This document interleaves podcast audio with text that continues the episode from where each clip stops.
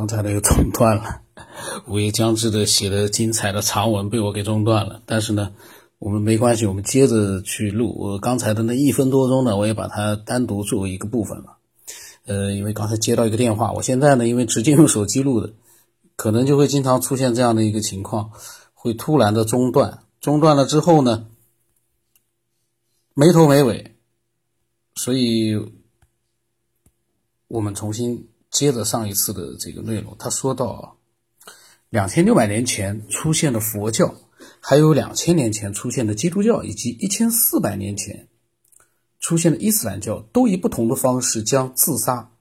视为禁忌。还有一些小的宗教团团体也是如此。当然，那些被称为邪教的团体除外。邪教往往会放纵，甚至于鼓励自杀行为。这些邪教可以说是潜藏在游戏里的木马病毒。虽然有了很多措施，但这些措施并不能彻底的杜绝自杀者，只能在不影响游戏正常进行的前提下，尽可能的减少自杀者。虽然他们可以通过高科技把肉体设置成不死之身来防止自杀，但是这违背了游戏规则，而且不利于游戏体验，所以并没有这么做。以上关于自杀的内容，其实在有了这些想法后。午夜将至，他说他一直感觉这种假设未免太不合逻辑，所以前几天脑中一直在思考人类的自杀行为，也回想起一些名人的自杀事件，试图在其中发现一些依据来说服他自己。结果呢，就是昨天晚上做了一个梦，梦里面的午夜将至加入了一个某个团体，所处的年代大概就是民国时期，然后不知道什么原因，这个团体里面的人啊就开始互相杀害，而且方式统一都是用刀片划破对方的喉咙，致对方死亡。就在这样的梦里，他产生了对死亡的恐惧。梦里面的他看着一个个人被划破喉咙，流出鲜血，突然就有了一种求生的欲望。在这个梦里，他没有特殊能力，不会飞，也不是大力士，他就是普通的他。一直担心会有一个刀片，一把刀片把他的喉咙割开。最后梦，最后这个梦怎么结束，他不知道。但他醒来之后，第一个想法就是。大脑的某项功能发现了不良信息，于是触发了某个警告机制，然后通过梦境试图提升他对自杀的恐惧，让他远离自杀的念头。或许真的有某种东西在监测着世间的生命体。通过这场梦，还可以得出一个结论：他们在梦里并不是永远都不觉得痛，也并不是总会拥有某个超能力。既然提到了梦，他说再来说说关于日有所思夜有所梦的想法。在某个购物网站上面搜索某一个商品，网站。或者浏览器通过记录我们搜索浏览的历史记录，在我们退出该网站后浏览其他网站，仍然可以在桌面的弹窗中出现类似商品的推荐信息。这和当白天我们人类经历或者思考某件事之后，在晚上睡觉的时候仍然会梦到类似的事情所采用的方式相同。我们很有可能是被通过某种方式进行了联网，以方便对人类进行一些基础的管理。甚至于必要的时候干预我们自身的意志，通过梦境进行情绪和思想的引导，也许就是其中的管理方式之一。他说，自从去年第一次开始第一次发这个话题的内容，他都没有想到过自己会因为《西部世界》这部电电视剧而引发这么多脑洞。其实呢，现在回顾前面几次发的相关内容，还是能找到很多不合理以及前后矛盾的地方。即使是这篇内容，也在很多地方存在。依据不充分的地方，比如说最重要的一点，游戏中的玩家到底存在不存在自己的本体记忆，也就是说进入游戏之前的记忆，他的设想本来是不存在的，但是其中的一些脑洞却又需要他们有些本体的记忆，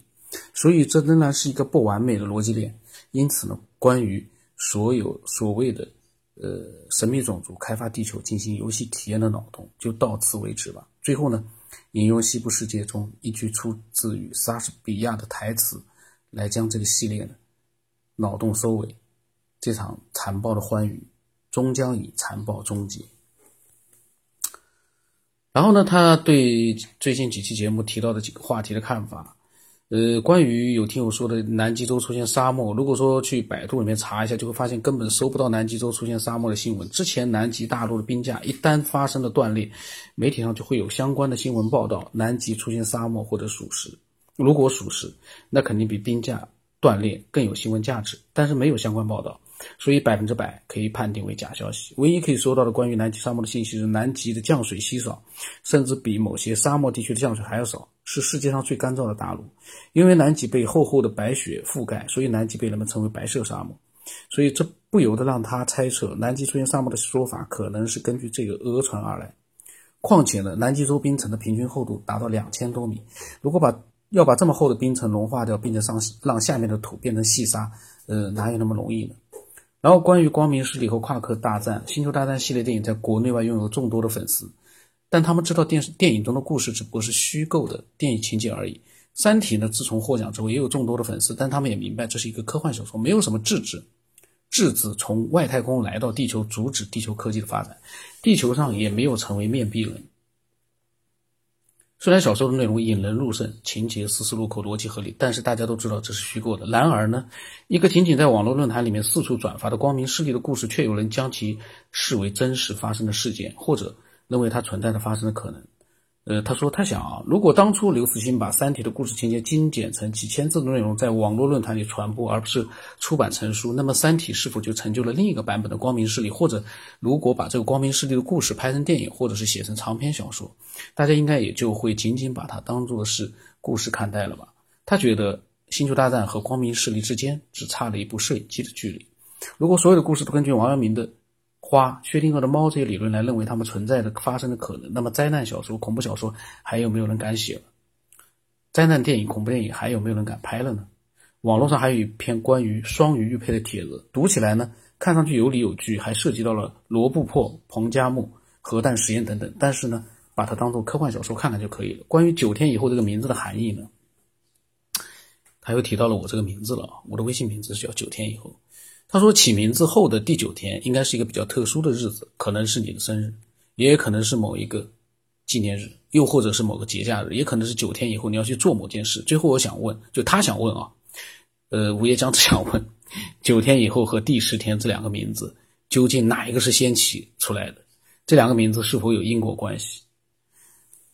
然后他又告诉我，最近节目有偶尔有重复发布的情况。就是发过的节目，过段时间又发了一次，比如说七百一百一百七七百一十期。我现在在想啊，他的这个内容我有没有录过？我记得应该是没录过，但是我有点疑惑，也可能录过了。但不管怎么样，每一次录都有一个不不一样的感觉。那么我当时给他回复了几段语音啊，发现啊，这个文字啊，你和那个居英两个人啊写的都是我觉得很精彩的，都很牛的。居英呢。文文字没你多，那你那一次呢会发很多的文字，很牛的，非常的佩服啊！我看了你发的这个文字，就提到什么夸克之类的，我就突然在想一个问题，就这样一个很违背了就是我们正常人认知的这个事情啊，为什么有那么多人在群里面，他们都非常的相信这么样一个我们看起来我感觉很荒谬的一个这个。一个一个一个事情，哎，这个很奇怪，大家都是都是正常的人类，为什么他们会相信一些呃完全没有任何根据的东西啊？只是一个外国人，呃，发表了他看到了这个外星舰队啊之类的，这个很奇怪，这很有意思。你有空啊，多发点那个精彩的想法，因为你你发的这些内容啊。很可能就会影响到很多人他的一个正常的一个一个想法，可能让一些人他就会突然之间醒悟过来，有的时候会需要去理性的去去看一些东西，真的蛮好的。那个第十天啊，是因为我有个朋友啊，经常他会叫我十天，后来呢我没有名字啊，我就是写那个我想用个笔名，没有名字。后来我想起来，他老叫我十天，我就我就突然在想，第十天挺好的，我就想了个第十天，那是这个是后来的事情了。